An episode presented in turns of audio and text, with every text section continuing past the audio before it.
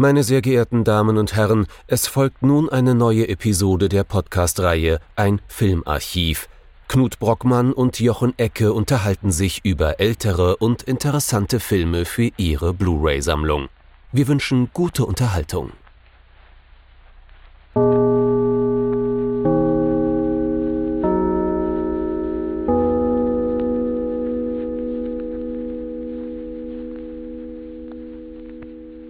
Knut. Hallo Jochen und hallo liebe Zuhörerinnen und Zuhörer zu einer neuen Folge von unserem Filmarchiv. Um genau zu sein, wenn alles glatt geht, ist das ja auch unsere Weihnachtsfolge oder unsere Festtagsfolge, je nachdem, ob ihr nun religiös seid oder nicht. Ich bin da eher auf der Festtagsebene. Und es ging ja, wenn dann auch um eine sehr spezifische Religion, nicht wahr? Genau, äh, diese eine da, die sich nennt ähm, Konsum oder so. Nein, so eine, so eine Nischengeschichte. Ja. Genau, fangen wir damit gar nicht erst an. Auf jeden Fall wünschen wir euch ähm, frohe und ruhige Tage und einen guten Rutsch ins neue Jahr wahrscheinlich auch schon, denn unsere nächste Folge sollte schon im nächsten Jahr dann erst erscheinen. Aber wir schließen das Ganze natürlich mit einem großen Knall, um nicht genau zu sein, mit einem Klick. Was haben wir uns denn angeschaut, Jochen? Der, der Klick von dem Knall. Wir haben uns angeschaut äh, in der neuen wunderbaren Edition Deutsche Vita-Veröffentlichung Deadlock von Roland Klick aus dem Jahr 1970. Und eins nehmen wir vorweg, die 4K-Restauration, das ist der ganz, ganz große Knall. Wahnsinnig gut. Riesiges Kudos von uns in Richtung der Edition Deutsche Vita. Womit wir schon beim Thema verspätete Weihnachtsgeschenktipps wären, nämlich diese Blu-ray ist es natürlich wert, äh, alleine schon aufgrund der Arbeit, die in dieses Teil reingeflossen sein ja, muss, das ja. noch zu restaurieren mit dieser ganzen Liebe zum Detail, dass man das halt auch wirklich würdigt. Nun haben wir aber schon offiziell Weihnachten. Äh, das heißt also, lass uns doch eher mal über den Film reden. Deadlock aus dem Jahr 1970. Ähm, ein Film, den ich mir auf Englisch angeschaut habe, mhm. was auch offiziell eine ich der, auf Deutsch. Genau. Und offiziell sind beides äh, die Originalsprachen, denn der Film wurde so gedreht, dass er sowieso übersynchronisiert wird und hatte definitiv nicht nur den deutschen Markt im Hinterkopf. Mhm. Ähm, das sehen wir, glaube ich, auch schon, wenn wir uns jetzt gleich der minimalistischen Handlung nähern. Jochen, versuch's mal. Es geht um Charles Dump, genannt die Ratte, zumindest hier auf IMDb. Das ist ein äh, ja, extrem heruntergekommener Typ, der, ich glaube, es ist in Mexiko, oder? so wird genau, extra nicht gesagt. Äh, so ja. genau wird's nicht wirklich verortet, der auf jeden Fall in irgendeiner gerade noch so nordamerikanischen Wüste in einem ehemaligen, in einer ehemaligen Bergbausiedlung äh, ja, dahin vegetiert, kann man das am ehesten sagen. Die Siedlung ist ansonsten verlassen. Es wohnen da noch eine äh, ältere Frau, das ist Corinna, äh, auf IMDb betitelt mit Die abgetakelte Schachtel, gespielt, äh, gespielt von Betty Siegel. Und Jessie, äh, genannt Das Mädchen, gespielt von Mascha Rabben. Ja, und die drei äh, leben da so nebeneinander her in dieser, in dieser Ruinensiedlung mitten in der Wüste. Da ist wohl auch so ein Salzsee in der Nähe. Gedreht wurde das Ganze allerdings in Israel. Und äh, Charles Dump, wie gesagt, gespielt von Mario Adorf, äh, findet zu Beginn des Films, als er mit seinem kaum mehr fahrenden Laster in der Wüste unterwegs ist, äh, einen jungen Mann, der halbtot am Straßenrand liegt, bei sich ein Koffer. Dieser junge Mann ist, ist ähm, Kid, der junge Killer, gespielt von Marquardt Bohm. Charles Dump schafft es jetzt nicht, diesen jungen Mann zu töten. Er hat es eigentlich vor, ihn zu töten, denn im Koffer befinden sich wohl etliche Millionen Dollar und Charles Dump würde dieses Geld wohl sehr gerne für sich beanspruchen. Worauf das dann letzten Endes rausläuft, Kid, der junge Killer, und Charles Dump landen in der Ruinensiedlung, belauern sich gegenseitig in einem Szenario, das man eigentlich nur mit dem Begriff Deadlock umschreiben möchte. Es ist also ein lustiges Hin und Her, wer der Dominante ist äh, und wer eben nicht, äh, wer eventuell am Ende diesen Koffer sein eigen nennen darf und wer nicht. Und äh, dieses empfindliche Gleichgewicht wird dann in der zweiten Hälfte des Films oder eher so im letzten Drittel, ne? im letzten Drittel des Films noch einmal gestört, äh, als äh, Anthony Sunshine, der alte Killer, gespielt von Anthony Dawson, äh, dort eintrifft. Und das ist der derjenige, der das Verbrechen angestoßen hat, äh, das Mastermind hinter dem Überfall, von dem dieser Koffer mit den Millionen eigentlich stammt. Aber auch in diesem letzten Drittel passiert dasselbe wie in den zwei Dritteln davor. Es kommt wiederholt zum, zu einer, ja, wie, wie nennt man, zu einer Patt-Situation zwischen den äh, streitenden Parteien hat sich das wie eine adäquate Zusammenfassung angefühlt? Ja, es ist auf jeden Fall inhaltlich komplett. Also um es mal so zu sagen, das ist das Problem, in Anführungszeichen, mit dem, mit dem Jochen es hier zu tun hat. Dieser Film gibt auf der Handlungsebene wie auch auf der Dialogebene gar nicht mal so viel her. Mhm. Sondern das, was der Film ja größtenteils macht, und ich glaube, das ist so auch der, der Beginn dessen, womit wir reingehen können, auch so eine erste These ist, es ist ein Film der, der Wiederholungen und dieser unausweichlichen wieder zurückkehren in, in so eine Deadlock-Situation. Mhm. mhm. Das ist also das was, das, was das Muster des Films ist und was halt auch irgendwo das Muster des Erzählstils ist. Das heißt also dieses immer sich wiederholende, aber mhm. gleichzeitig auch irgendwo elliptische. Sprich mhm. also, es sind sehr viele extreme Auslassungen auch dabei. Ja. Ja. Und ähm, das also, heißt, diese Wiederholung wird dadurch für uns erträglich gemacht, dass wir nicht immer diese Wiederholung sofort als solche erkennen, mhm. sondern dass wir immer wieder auch so eine Art Ratespiel ausgesetzt sind. Mhm. Also es gibt da, es gibt Auslassungen verschiedener Natur. Das fängt zum Beispiel an mit am Anfang, warum ist dieser Junge, warum ist dieses Kid, warum äh, ist er so dem Tode nahe da in der Wüste?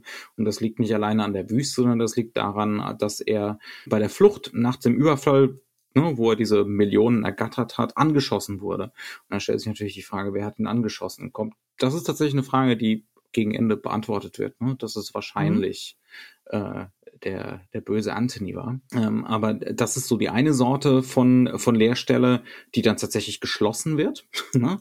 Aber die allermeisten Lehrstellen in diesem Film werden nicht geschlossen und darüber müssen wir dann gleich mal reden.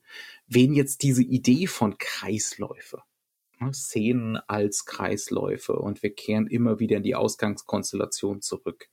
Ähm, und das Ganze entwickelt so eine gewisse Absurdität, weil damit natürlich jedwede Idee von Fortschritt oder Entwicklung oder Kausalkette konterkariert wird. Ne?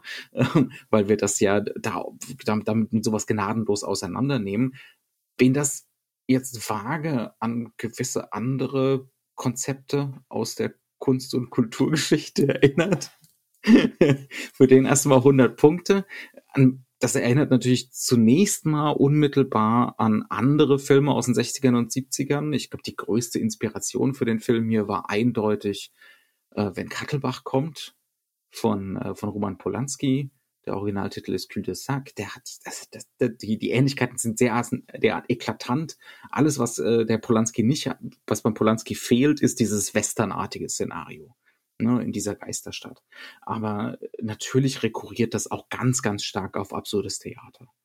Ne, also Und das ist, ja, ja da auch auf das italienische äh, Kino, was das absurde Theater ja auch sehr stark aufgenommen, aufgenommen hat. Also, hat. Ja, ja. Wir haben hier nicht nur Bezüge hin halt eben zu äh, nicht nur kurze Bezüge zu einem doch durchaus wichtigen Film wie Cul de Sac, sondern halt, wir haben halt auch Bezüge hin zu Fellinis Kino. Wir haben mhm. Bezüge hin zum Italo-Western, wie du es eben schon schön ja. gesagt hast. Ne? Also Gesichtslandschaften äh, des äh, Sergio Leone haben hier sehr, sehr viel Einfluss hinterlassen, gerade mhm. im Gesicht von Anthony Dawson und der Darstellung desselben. Ja. Ja. Ähm, das heißt also, gerade auch diese, diese, diese Bedingtheit, dass man ein Genre nimmt, wie zum Beispiel den Western, was ja in Italien der Fall war, und dieses sozusagen zu einer neuen Lehrstelle umformuliert, um da dann halt eben wiederum andere Genre-Einflüsse oder auch andere, äh, ich sag mal, europäische Einflüsse mit einzubinden, das ist ja auch sehr, sehr stark in diesem Film hier verankert. Mhm. Ne? Ja. Ähm, aber, und das ist das ganz Wichtige, glaube ich auch, ist, äh, dass dieses absurde Theater ist halt so das Ding der 60er irgendwo fürs Kino. Das heißt also, der Film ist sozusagen fast mit 1970 ein bisschen spät dran. Ja, ja das, das könnte man ja. schon so sagen, auf jeden Fall. Ähm, und mit absurdem Theater, ich meine, da kann man, es, es hat so ein bisschen was Beckett-artiges durch diese, durch diese völlig karge, kaputte Landschaft, ne, auch bedingt. Aber es sind dann auch Einflüsse von so späteren Autoren, die definitiv auch auf das Absurde rekurrieren. Also es fühlt sich auch so ein bisschen wie so ein Pinter-Ding an. Ne, mhm. Harold Pinter, das ist ein, äh, ein britischer Dramatiker, äh, der zu der Zeit auch noch aktiv war und auch relativ viele Drehbücher geschrieben hatte. Das berühmteste Drehbuch wahrscheinlich äh, The Servant ne? äh, für Joseph Losey, mehr oder weniger zur selben Zeit oder ein paar Jahre später.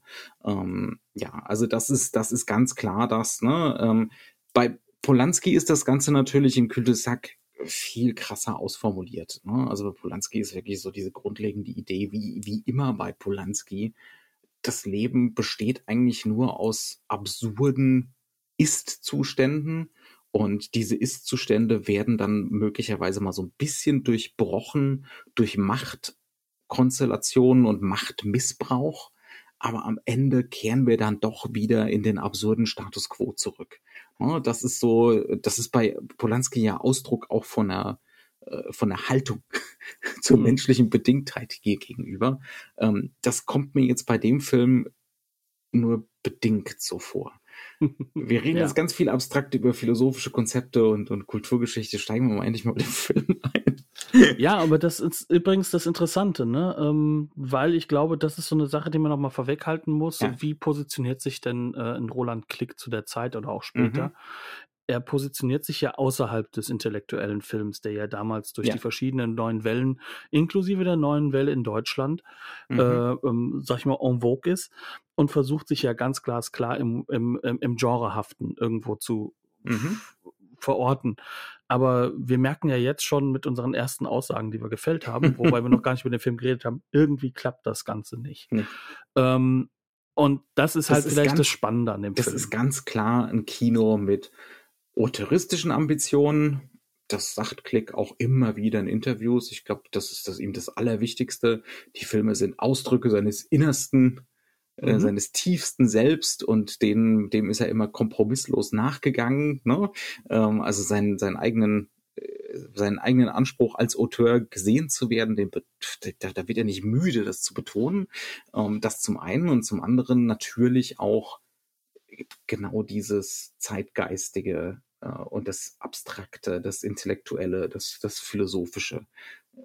Das zutiefst Europäische auch, ja, was halt ja, einfach gerade ja. in diesem europäischen Kino momentan so entlang wabert. Und zwar nicht so sehr in dem Genrehaften, mhm. wie das sich vielleicht so anfühlt. Also lass uns damit doch mal vielleicht anfangen. Also ähm, wir haben, glaube ich, ein Genre erwähnt, was ja an sich schon gar kein Genre mehr ist, sondern sozusagen auch schon sozusagen eine, eine Abarbeitung am Genre, nämlich Italo-Western. Das ist so mhm. etwas, was, glaube ich, einem ins Gesicht springt. Ja. Ähm, das beginnt ja mit dem Anfang des Films, mhm. äh, im wahrsten Sinne des Wortes. Also ähm, diese Anfangssequenz, ähm, wir sehen eine Figur mit Maschinengewehr, was den Film halt auch außerhalb des, des Western-Rahmens eigentlich Als verankert. Ne? modernen ne? Western halt, ne? Wir sind hier in einem ja. modernen Western. Ja. Der, der halt auch äh, eher so die Klamotten des modernen Gangsters hat, ne? Und mhm. diesen entsprechenden ähm, äh, Koffer bei sich trägt, äh, wie er durch die Landschaft nur noch ja durchtorkelt mhm. und die Kamera und, und und auch der Schnitt machen uns glasklar, das ist jetzt ein Torkeln am Grenzen einer Nahtoderfahrung, mhm. es ist eine Überhitzung, ähm, die Hitze wird ihn töten mit der mhm. Zeit. Ne? Ja. Also dazu ähm, gibt's noch die entsprechende deliröse Musik von, haben wir noch gar nicht erwähnt, äh, der der, Deu der deutschen Krautrock-Legende Kern. Genau, also mhm. sozusagen viel wichtiger als Krautrock ist Prog Rock, ne? Prog also Progressive ja. Rock mhm. dieser Zeit, eine der hervorragenden Bands auch dieser Zeit. Ähm, die, äh, die, die Musik zeigt uns das an, äh, das Bild zeigt uns das an, es wird immer schneller geschnitten, es wird äh, auf, auf, auf ja im Endeffekt auf das. Äh Aber es geht auch um Dauer, ne? Also wir sehen ihn wirklich aus der Bildtiefe da erstmal anlaufen. Ja, ja, klar, es wird ja. immer lang, also es, es fängt super langsam an, mhm. aber dann wird's halt immer schneller, weil wir den Schnitt haben dann in, ja, sag mal, in die Sonne hinein, mhm. wo dann ja. halt auch noch rabiate Wechsel der, der Brennweite dann, dann, dann noch mit und forcieren sollen, dass sie drücken und, ja. mhm. und ähnliches. Und das alles soll uns sozusagen relativ schnell klar machen, da, da ringt jemand mit dem Tod und er ist auch angeschossen, das sehen wir ja auch, er ist mhm. schon zerrissen. Und, Soweit so ähm, Genre. Soweit so Genre mhm. und auch soweit so Genre kommt dann im Endeffekt äh, plötzlich dieser Lastwagen, in dem Mario Adolf als Charles Dump sitzt. Der nicht mehr ähm, ganz so junge Mario Adolf, 40 war er.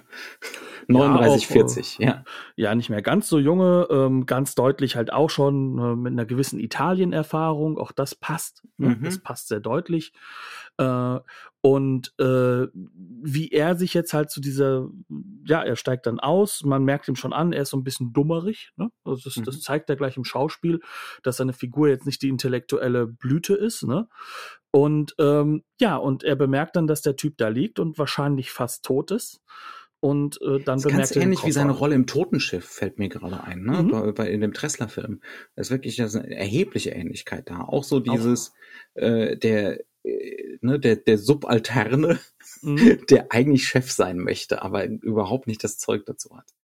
Und der Übrigens auch eine ähnlich körperliche Rolle. Also es gibt ja. später gegen Ende gibt es eine Szene, wo, wo der Mann halt, glaube ich, eine halbe Stunde am Stück ohne Schnitt rennen muss mhm. äh, durch die Wüste. Das ist äh, auch wieder mal typisch Adolf, also der holt alles raus. Aber wir sind jetzt in dieser Sequenz drin und wie du so schön sagst, äh, gesagt hast in der Zusammenfassung, er schafft es ja, ihn nicht umzubringen. Und ja, das, ja. das wird uns ja als etwas dargestellt. Also wir, wir sind bei diesem Prozess dabei. Brillant gemacht, brillant gefilmt, brillant geschnitten fantastisch, ja. Einer der großen Momente des deutschen Kinos, so krass das klingt, ne? Mhm. Und äh, äh, das Ganze ist wirklich so gestaltet, wir sehen, wie er versucht, halt erstmal zu, mit sich zu ringen. Dann, dann nimmt er einen großen Stein und möchte eigentlich ihn damit erschlagen. Warum macht das nicht? Weil er rutscht irgendwie aus und ähm, kommt dadurch nochmal ins Denken, so blöd der, das klingt. Der andere, ne? der andere rutscht weg. Ne? Also Stimmt, Kid, der rutscht weg Kid liegt ja. am Boden und das ist so ein Abhang und äh, plötzlich rutscht er halt noch mal einen halben Meter weiter den Abhang runter. Ähm, und kurz davor, die Adolf-Figur, also dieser Charles Dump, hätte ihn erschlagen. Das ist genau. eindeutig so. Und dann nur, weil es da aus, aus einem absurden Zufall raus ne, zu einer Veränderung kommt, macht er es dann nicht. Ähm, ja. Das und ist wirklich, das sind geniale Einfälle. Ne? Also es ist, es ist einfach so, das hat dann so eine Welthaftigkeit, es hat so einen Realismus, aber es entsteht auch so eine Ambivalenz draus. Ne? Ein surrealistisches Element. Ja, warum, ja. warum rutscht der plötzlich? Ja, ja. Also Mario Adolf kommt, glaube ich, auch gar nicht mehr so sehr auf ihn zu. Also, sondern es soll auch klar sein, dass er jetzt ins Rutschen gerät, ist eigentlich, also erklärt sich nicht. Also es hat keine Erklärung im filmischen Bild. Und ähm, dann stehen wir halt an dieser Stelle und bemerken halt, okay, da ist eine Figur, die ist zwischen diesen Situationen, zwischen der Situation, ich will das Geld, ich bin gierig, ich bin selbst ein böser Mensch sozusagen, und dem, ähm, ich kann es aber nicht. Ich stehe da irgendwo äh, auch für was anderes. Äh, ich ich äh, werde dieser Figur helfen. Ich werde den wieder aufbauen. Und das wird sich jetzt immer wiederholen. Und zwar jetzt immer mehr auch auf der Tonebene, indem er das auch dann erklärt und erzählt und dann immer wieder zwischen äh, Nurturing, Hochholen, ihm wieder helfen und, mhm. und ja, im Endeffekt auch Foltern hin und her schwingt. Ja, ne? ja.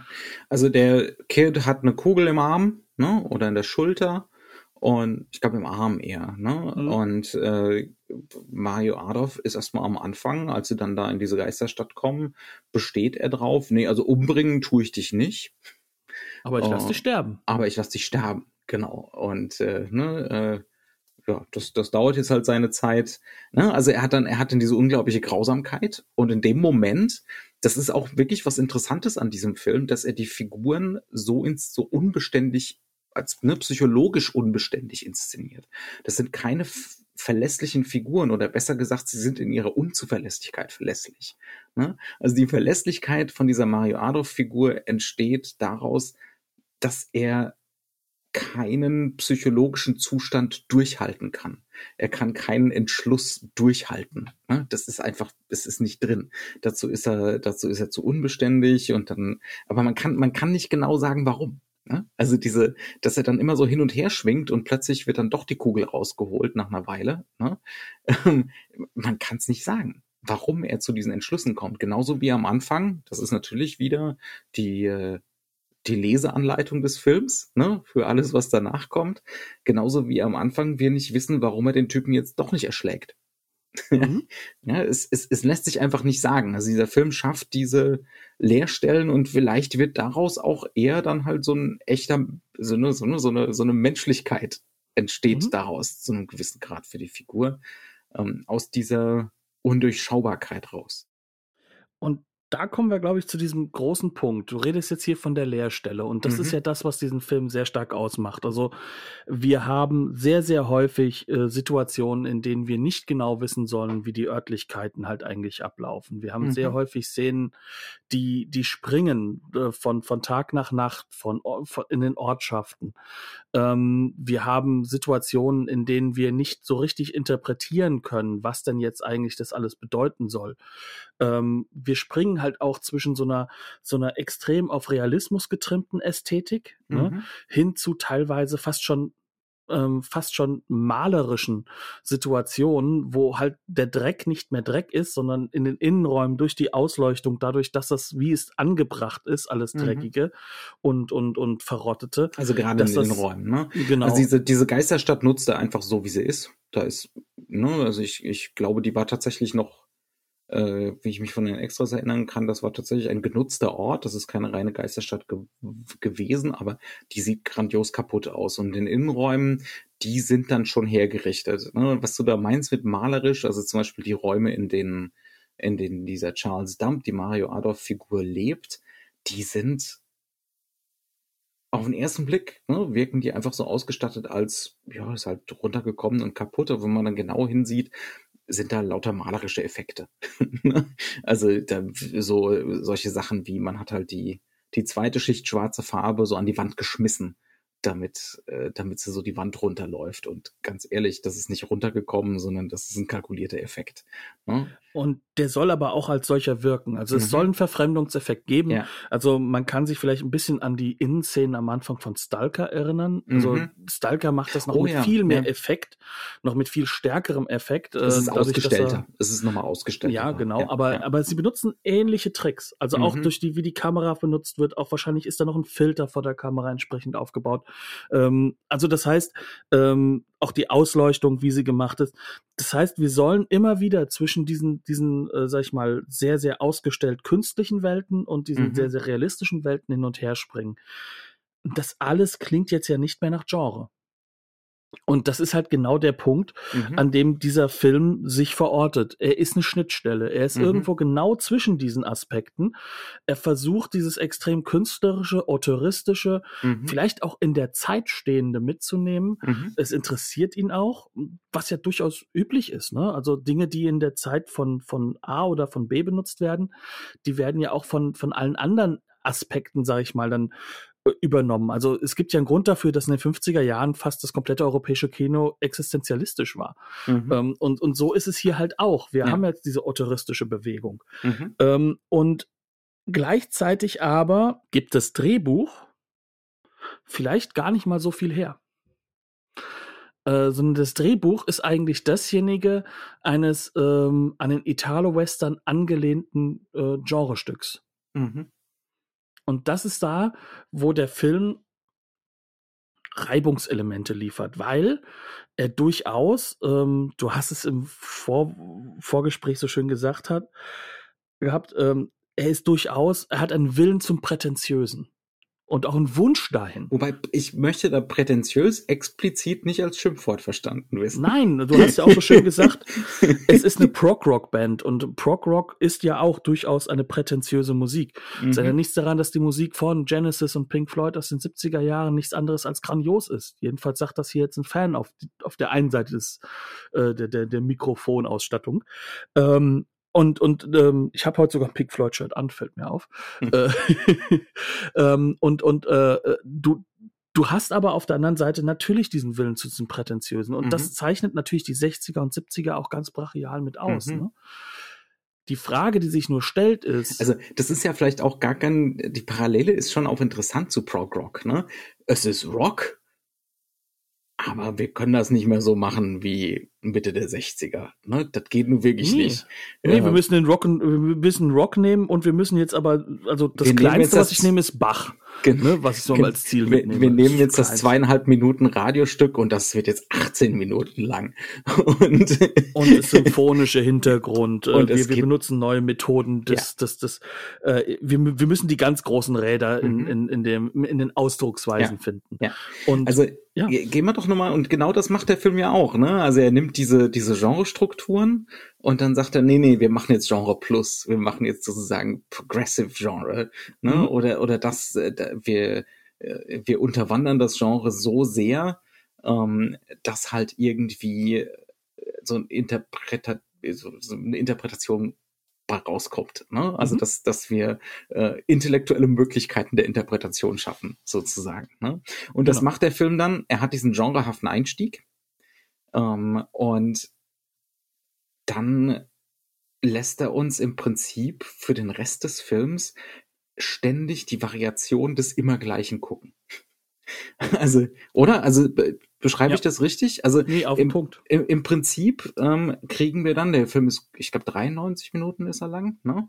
Äh, Im Prinzip kriegen wir dann bis, wir sind wie immer der Spoiler-Podcast, bis Charles Dump tot ist, kriegen wir wirklich nur, ich meine, es kommt dann mal eine Figur dazu, aber es geht dann wirklich immer wieder nur um, ändert sich jetzt das Gleichgewicht? Kriegt jetzt irgendjemand endgültig den Koffer?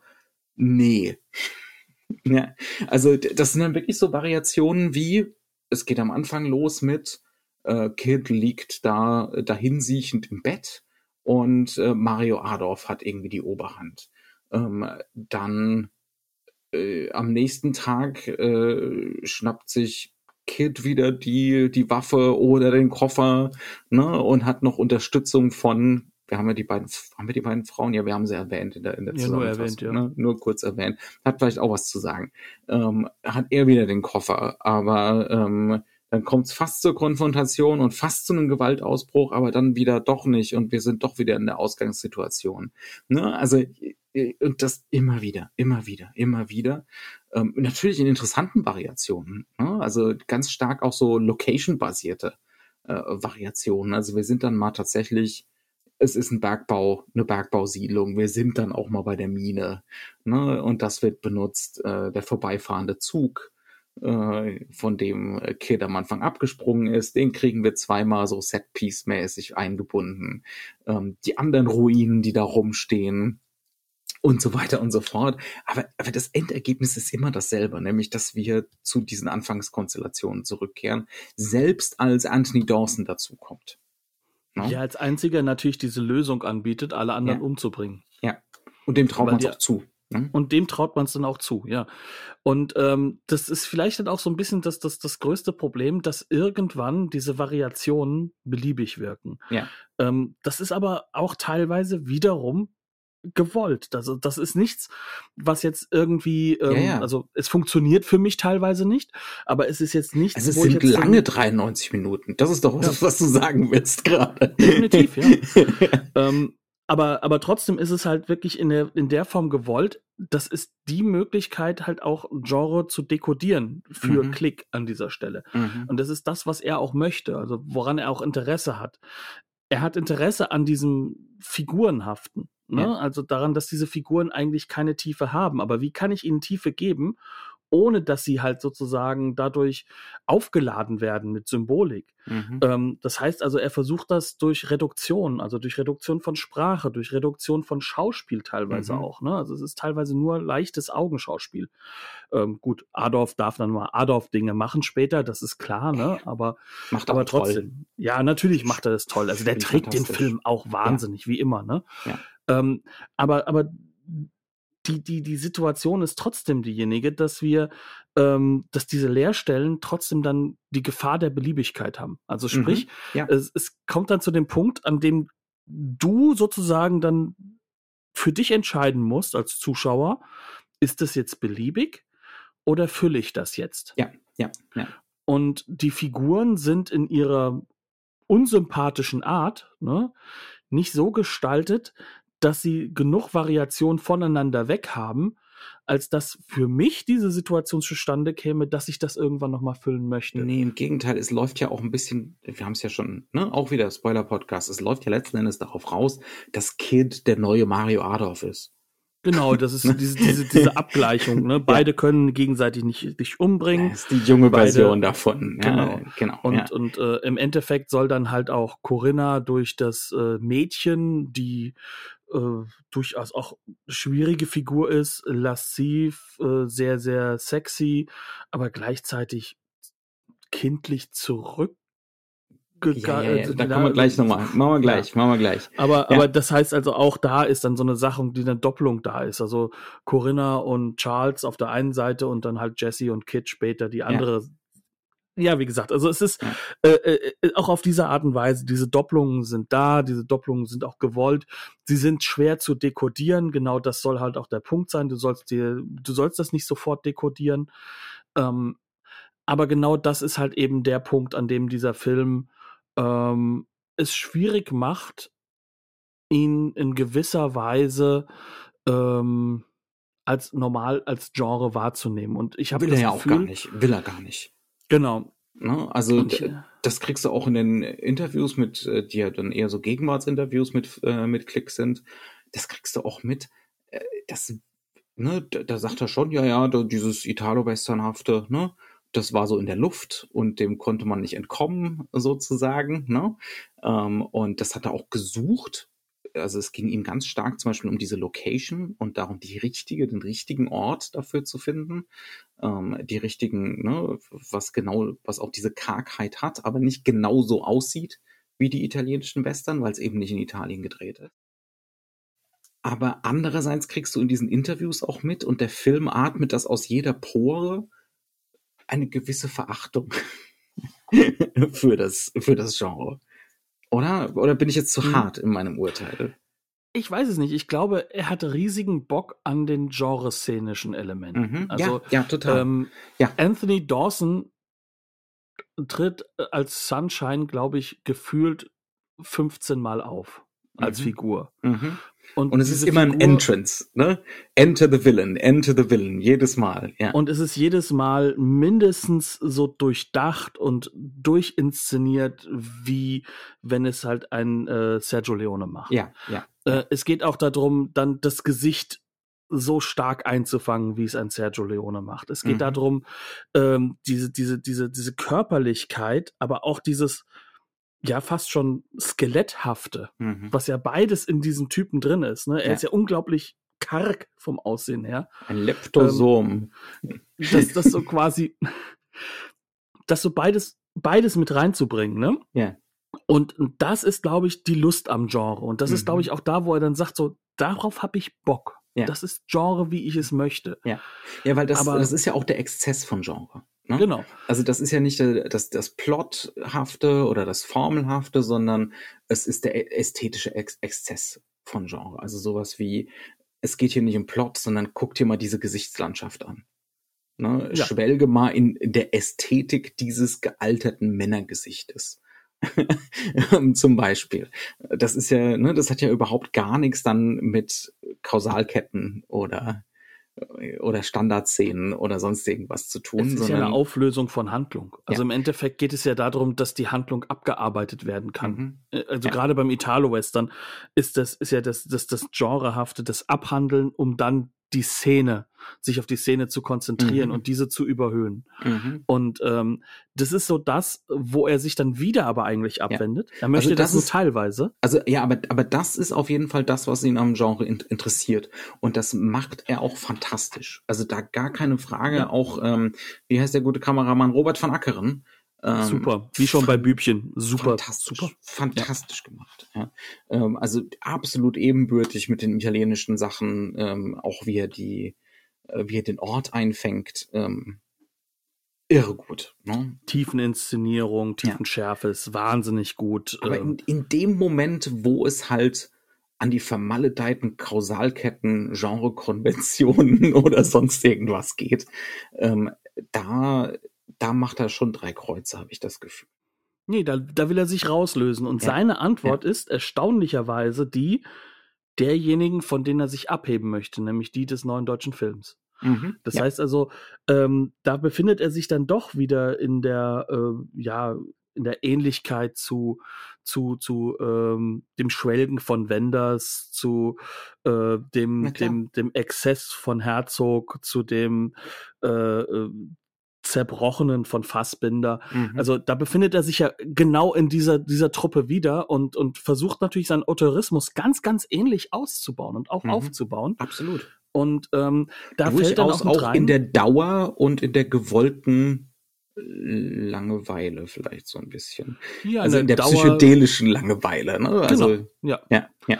also also äh, Langeweile ist ja ein Mittel, das böses entdeckt Wort. wird. Nee, Ja. das ist das ist ein schwieriges Wort, weil das heutzutage äh, so sowas so rein Negatives ist, genau. Ja. Ja. Aber die, das, das lange Verweilen ist ja Mhm. etwas, was dich ja auch auf dich zurückwirft. Und das Ja. ist etwas, was in den 70er Jahren, meine Güte, wir hatten dieses Jahr Rossellini, hallo. Zum, ja? zum Also- Standardrepertoire gehört. Genau, Genau. und, ja, und, ja. und halt auch was Gutes ist. Antonioni, Rossellini, die machen ja beide zum Beispiel Filme, wo dieses, diese Langeweile Mhm. das Essentielle ist. Ja. Und hier hast du halt auch dann wiederum diese Bezugsquellen. Wir hatten es ja vorhin schon so ein bisschen gesagt, dass Fellini damit reinschwingt. Mhm. Also ähm, Vielleicht da ist nicht auch auf positive Art und Weise. ja, vielleicht auch ein bisschen Wir reden unverstanden. gleich nochmal ja. über die Frauenfiguren. Ne? Ja. Genau. Aber, aber halt auch, dass, dass das halt eben auch so dieses so, ich muss mich selbst sozusagen einbringen als selbst jemand, der ähm, konsumiert. Also das heißt also, ich muss mich als Autor auch über den äh, über das Selbstkonsumierende und Mhm. meine eigene Interpretation der Filmgeschichte mit einbinden. ja, ja. Und das macht dieser Film ganz stark. Und Ja. der Italo-Western ist dann sozusagen das, das moderne Vehikel. Mhm. Aber eigentlich geht's ihm ja noch viel, viel mehr. Und das ist so das Gefühl, was ich habe, wirklich um dieses dann, sich dann trotzdem ablösen und weglösen und äh, abarbeiten an dem, was dann Genre dann amerikanisch werden, werden Ja, lassen würde. Ja, ja. Also das, will er definitiv nicht. Das will er auf gar keinen Fall. Ja, ähm, das, ne, ähm, das soll auf jeden Fall transzendiert oder was auch immer werden, ne, Mhm. äh, poetisiert, ne, sich im Poetischen auflösen. Ähm, und das macht er teilweise grandios, wie in diesen Anfangsszenen, wo die Figuren plötzlich, ne, die Mario Adolf-Figur, warum bringt er ihn jetzt nicht um? Er hatte doch eindeutig den Entschluss. Ne, wo Es er, passt wo, halt auch in, in, in die, äh, in die er- Erfa Erwartungswelten eines Genres. Ja, Da wo er ne? Uneindeutigkeiten schafft, die das amerikanische Mainstream-Kino definitiv nicht tolerieren würde und das italienische Kino also auch nicht so in dieser Form hat. Ne? Wobei wir Ähm, sagen müssen, dass Dennis Hopper gerade in den USA genau das Gleiche macht. Ne? Also, nur klar, nur klar. Äh, es gibt ja Also auch einen Grund, wir weswegen. Dennis Hopper dann später in White Star durch die Gegend Ja. gelichtert. Ne? ähm, also ne, oft, oft macht er das wirklich super spannend, wo dann tatsächlich sich das Genre irgendwie in so einem in was anderem auflöst, ne, was evokativ ist und äh, wo man dann tatsächlich irgendwie fasziniert ist von, aber manchmal eben auch nicht.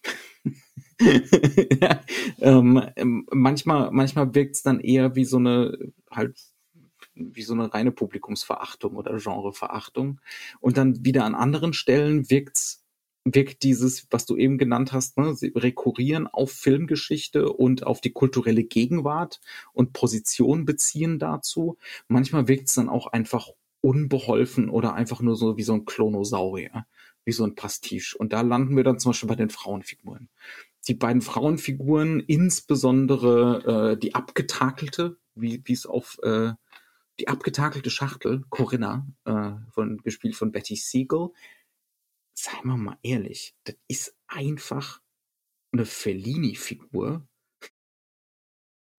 aus, ausgeschnitten aus Mhm. dem Fellini-Film und in diesen Film gesetzt. Das ist die, die Fellini-Nutte.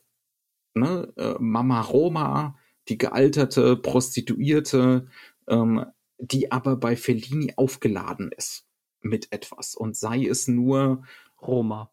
Roma, genau, mhm. ne, das, das Sinnbild für Rom. Oder sei es sowas wie das Verhältnis des Auteurs zu, zu Frauen. Ne, was ja bei Fellini gerade im Spätwerk was ganz Zentrales wird. Ähm, der Pascha, der Patriarch, ironisiert sich selbst in seinem Verhältnis zu Frauen und reflektiert sein Verhältnis zu Frauen. Ne, also das war das ganz große Thema in ganz vielen. Ich meine, einer der Filme heißt Stadt der Frauen ja, von den mhm. späten bei Fellini. was, was soll man noch sagen? Ähm, aber hier ja. ist es halt einfach nur die Figur. Hier ist es einfach nur die überschminkte, abgetakelte Fellini-Figur, die halt da so durch, durch ihr lichtert. Zweite Mal in die, in die von sich von ihr entfernte Kamera reinrennen ja, darf, ja, ja. Äh, die eine subjektive die Weitwinkelverzerrung, ne? Genau. Weil sie ja so grotesk ist. Aber es ist leer. Es ist halt einfach nur leer und hohl. Und dasselbe gilt für ihre Tochter, die sehr wahrscheinlich auch Mario Adolfs Tochter ist, auch wenn er das den ganzen Film über bestreitet. Also Charles Tochter, nicht die von Adolf im realen Leben. Nur klar, nur klar. Mhm. Ähm, das ist halt dann so ein anderer Sachverhalt. Das ist dann halt einfach nur so eine so eine 60s Kindfrau, Flower Power Kindfrau. Und aber ganz ist, extrem, weil ja. stumm, weil zurückgeblieben, ja. aber gleichzeitig extrem sexualisiert. Ja. Ähm, ja. Ja, äh, aber halt auch so, ne, was ist die Idee des Films, der Naturzustand des Menschen? Das ist nicht wie bei Rousseau, das, da ist man dann ganz edel, sondern da ist man halt einfach geil. ja. Und das ist natürlich in tollen Gegenlichtaufnahmen eingefangen und ne äh, und hübsch gemacht, aber es, es, es ist und bleibt halt hohl. also ne, kann man nicht anders sagen. Und das sind halt so die Momente, ähm, wo das halt nicht zündet. Ne? Wo, also für mich zumindest nicht. Wo, ja, das, äh, wo, wo aber auch das in unserem Jetzt nicht zündet. Das, ja, dürfen, ja. das ja, ist ja, das, was wir jetzt auch dafür noch halten müssen. Ne? Also die 70er Jahre, ich sag mal, also, 1970 also waren wir beide noch nicht mal in Planung. Ne? Das heißt also, wir, wir haben diesen Vibe jetzt natürlich nicht bei uns. Wir sind nicht in dieser Zeit unterwegs. Aber, aber der Punkt ist, dass es aus dem, auch aus dem, sag ich mal, Schauen als ähm, oder dieses, dieses sich den Film, diese, die, diesem Film nähern aus historischer Perspektive, dass es trotzdem diese, diese Funktion nicht hat, die andere Filme aus der Zeit haben, weil ähm, auch die Interpretationsanleitung dem, sag ich mal, diesen, diesen äh, Leerstellen ja. zum Opfer gefallen ja. sind. Also sag mal, ich, ich will es vielleicht nochmal qualifizieren. Das zündet auf einer ästhetischen Ebene. Ne? Aber sowas weil, von. Weil diese, also insbesondere natürlich die jüngere Frau, das ist ein männlicher Blick auf diese Frau, ne, gar keine Frage. Äh, das, das soll sexy sein, das soll sch schön anzusehen sein. Äh, die Schauspielerin macht dann äh, kurz darauf einen Auftritt, ne, gibt's beim beim Schulmädchenreport. Äh, ne, äh, das ist hier dann halt die etwas weniger exploitative Variante, weil hoch ästhetisiert und fantastisch gefilmt und clever und Gegenlicht und Location und ne, ähm, auf der Ebene und das ist wahrscheinlich dann auch die 60s Perspektive, sagen wir mal ehrlich, ne, ne auf dieser auf dieser Pop Ebene und äh, und auf dieser Ebene des männlichen Blicks äh, steht die Nummer, aber ansonsten ist er halt wirklich äh, ja ein ein, ein taubes Nüsschen. Ja, also und, und das ist halt eben etwas, was man dann überlegt, ob das in den anderen Lehrstellen nicht auch der Fall ist. Und das ist mhm. da dann, wo, wo der Film dann halt irgendwo. Uh, dann, dann wird's natürlich jetzt genau und dünnes dann, Eis knurrt. Ja, aber nee, dann wird der Film schwierig zu gucken. Dann, ja. dann, dann ist die Frage, hat er diese Komplexität, die, die man dem Ganzen dann vorendet, ich, oder hat er es nicht? Und äh, da kommt, glaube ich, und das ist das Zentrale dabei, und das, das, deswegen will ich auch gar nicht sagen, irgendwie, also ich habe ja ein ganz großes Problem damit, dann äh, dir diese Projektionsfläche Regisseur, die ja da ist, mhm. ist ja eine mhm. Projektionsfläche zu gewissen Punkten, ähm, die da jetzt weder zu überhöhen oder zu unterhöhen, sondern mhm. ähm, was man halt sagen kann, ist dieser, dieser Effekt, ähm, der ist halt so gestaltet, dass das damit steht und fällt, ob du dich dem hingibst. Und mhm. das ist halt etwas, was, was der Regisseur auch angesetzt Vielleicht hat. Vielleicht auch unter Einwirkung von Substanzen.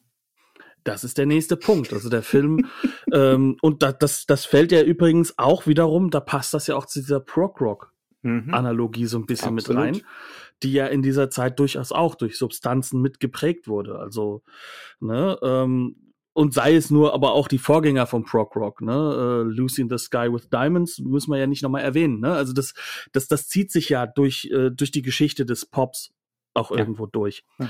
Und, und das ist halt eben bei diesem Film halt auch sehr stark drin. Das Evozierende, je mehr du dich drauf einlässt, desto mehr zieht es dich rein. Mhm. Die Gefahr, die halt der Film hat gleichzeitig, ist aber derjenige, dass wenn dieses Evozierende nicht mehr funktioniert, also wenn zum Beispiel dieses Pastichhafte zu sehr, zu sehr Ja. nach vorne gerückt, Ja, ja. dass dann der Film plötzlich nicht Oder mehr eben das funktioniert. Hohle. Ne? Das, wo Genau. offensichtlich halt hinter der Kulisse nix ist. Ja. Ja, oder, oder wo wir es nicht füllen. Das ist vielleicht der bessere Begriff und das ist das, was vielleicht das, das Wichtige ist. Okay. dass, ja. dass der Film ja auch schon sehr, sehr stark darauf setzt, dass du als Publikum das auch mitfüllst. Mhm. Also auch mit deinen eigenen ästhetischen äh, Vibes, die du da mit reinbringst und die du Ja. auch in der Zeit mit reinbringst. Ja.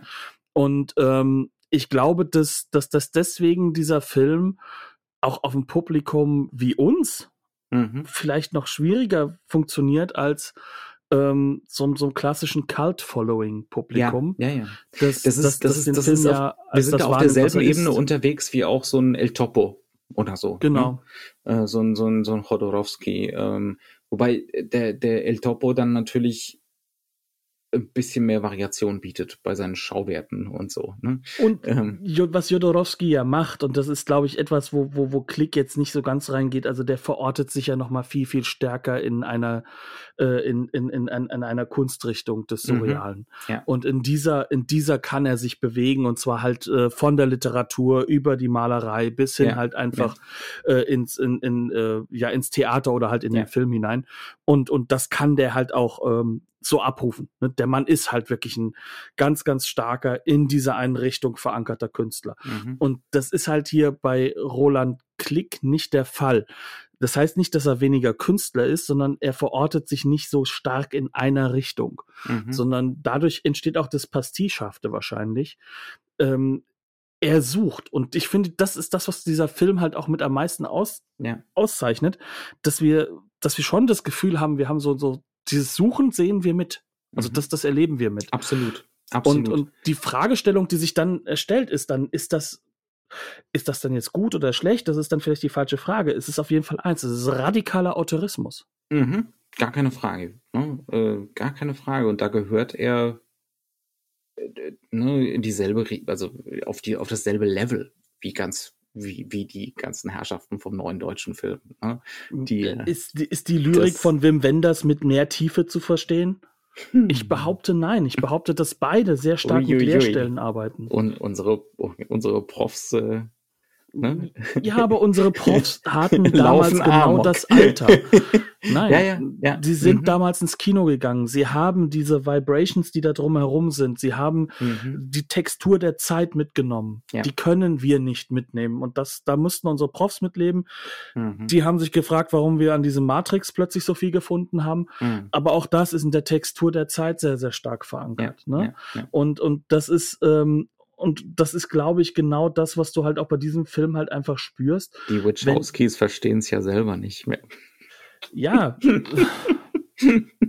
Ja. ist ja auch schon ein paar Jahre her. Das ist ja Die eine der beiden Schwestern alt. wollte ja gar nicht mehr. Das ist doch auch vielsagend.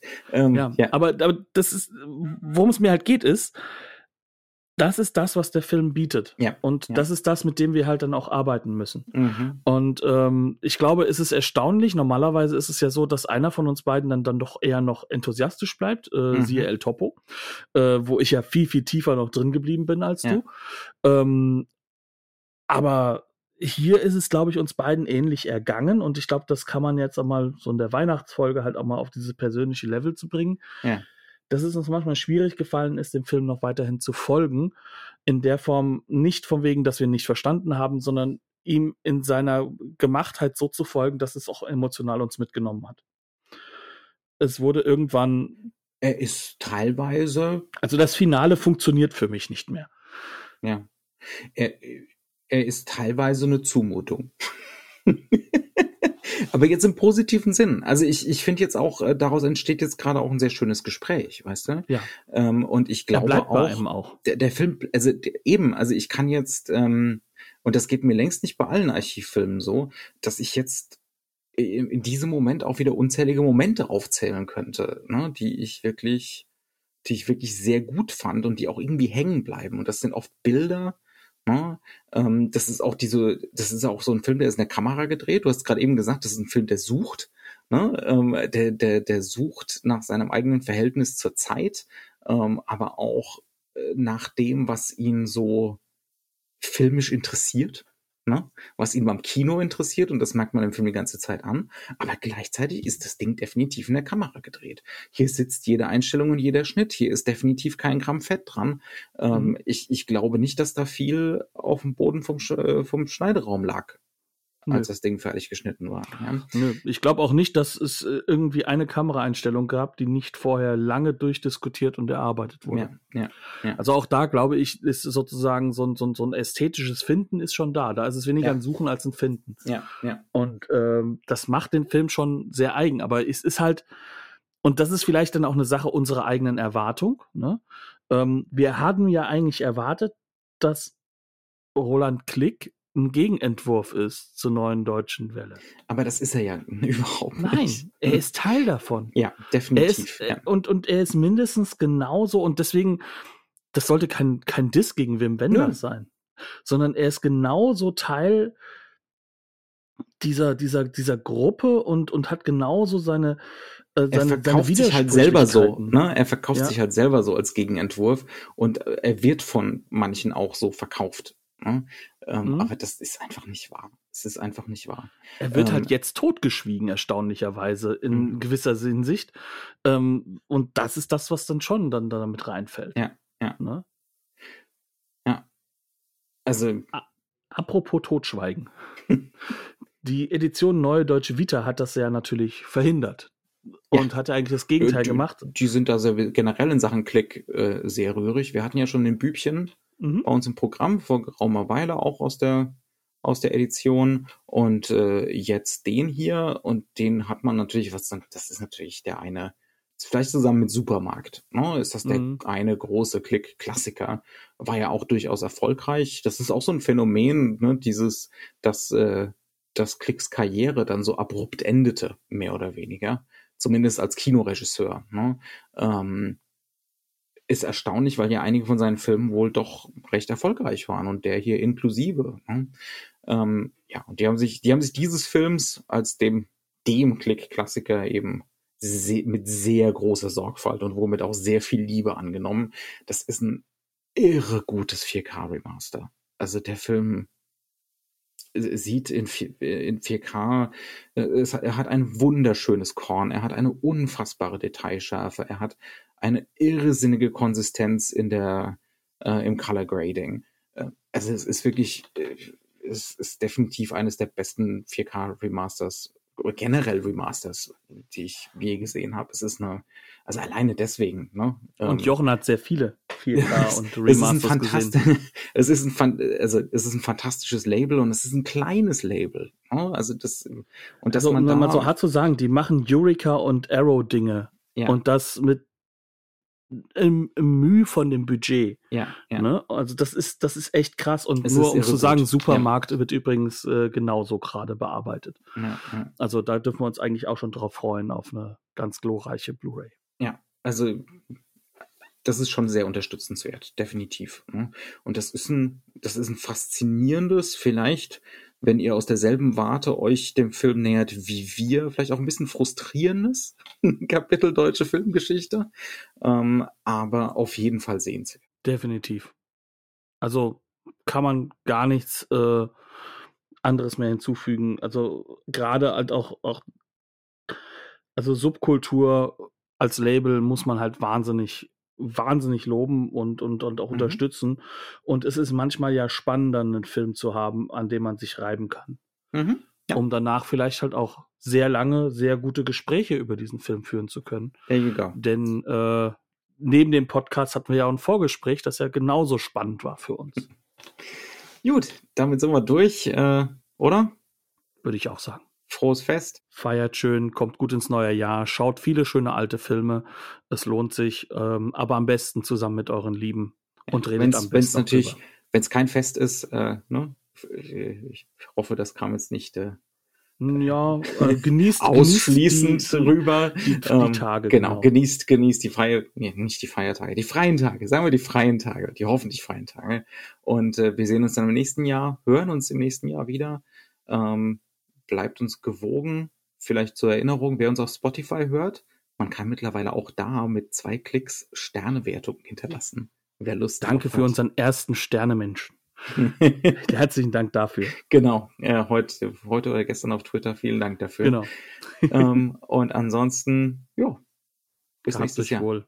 Tschüss, kommt gut rein. Ciao. Wiedersehen.